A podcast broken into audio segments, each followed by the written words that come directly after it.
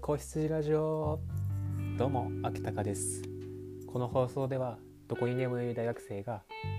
毎日出てくる尽きない悩みを深掘りして考えていこうという放送です。今回のテーマは生きる意味って何っていうことについて、話していきます。おいおい秋高さんと、そんな生きる意味なんてそりゃ生きたいに決まってるじゃないか、生きる意味があるに決まってんじゃないかって、思われた方もいると思うんですけど、それはもちろんそうです。でも今回考えていくのは、例えば生きる目的だったり、俺って何のために生まれてきたんだろうってたまに思うことありませんか？その湧き上がってくる時の気持ちに対して、ちょっと考えていこうっていうことを考えていきます。最初に結論から言っちゃうと、正直人間たちが生きる意味ってそういう意味では、生きる目的だったりそういう意味での意味はないと思います。いや、そんな悲しいこと言うなよってね、なると思うんですけど、ちょっと一回考えてみようと。例えば春、外に出ましたと。そうすると足元を見るとね、一匹のアリがテクテク歩いてると、そういう姿を想像します。じゃあそのアリに生きる目的があったりとか、生きる意味ってあるかなって一回ちょっと考えてみましょう。もちろんその女王アリのために食べ物を運んでくるとか、そういう役割はあるかもしれません、そのアリには。でも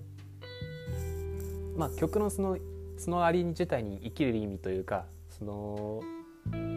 アリが例えば死んでも誰も、そのアリ自体、アリのコミュニティの中では悲しまれるかもしれないですけど、そんなアリ一匹一匹にそんな生きる意味を持ってやってるとは思えないですよね。僕は人間も同じなんじゃないかと思ってて、もちろん人間にはその脳がある、知能があって、考えたりとかすることはできますけど、同じ生物という観点に関しては、アリと一緒じゃないですか。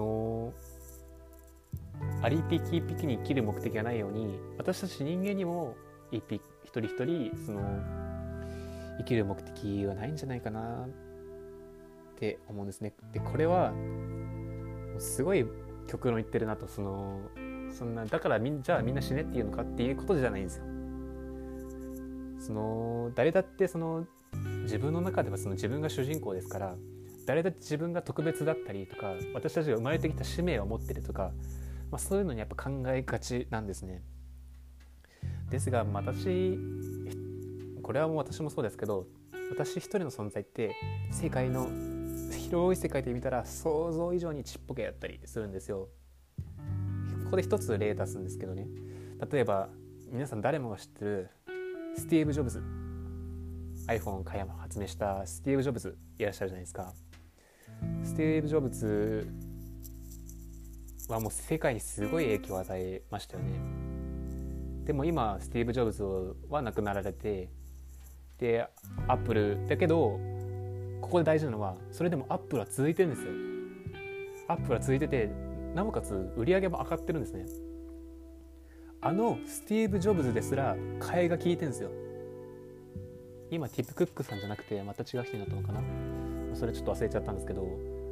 スティーブ・ジョブズさんでさえ替えが利くんですよ。そう考えると、私たちが別に皆さん仕事行ったり大学行ったりしてると思うんですけど、私一人がいなくなっちゃったところで、多少その瞬間は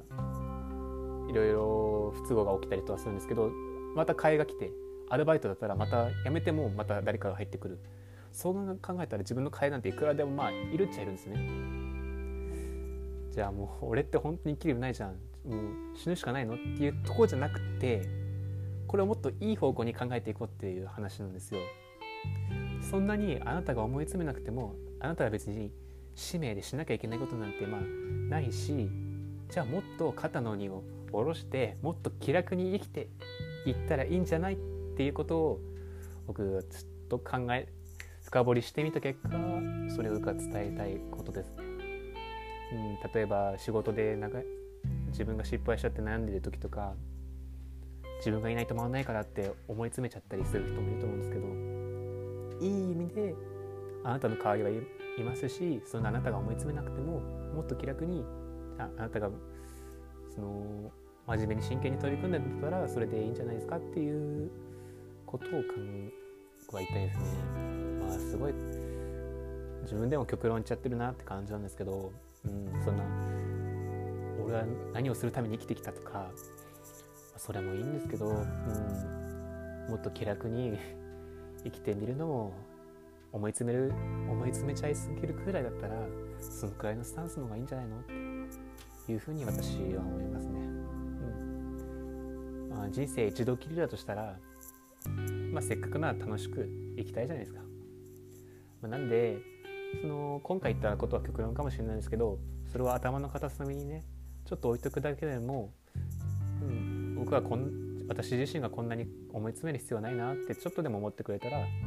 いなと思います。それでは今回の放送終わります。ぜひ何かコメント、こう思ったとか思ったらぜひコメントもください。それではまた次お会いしましょう。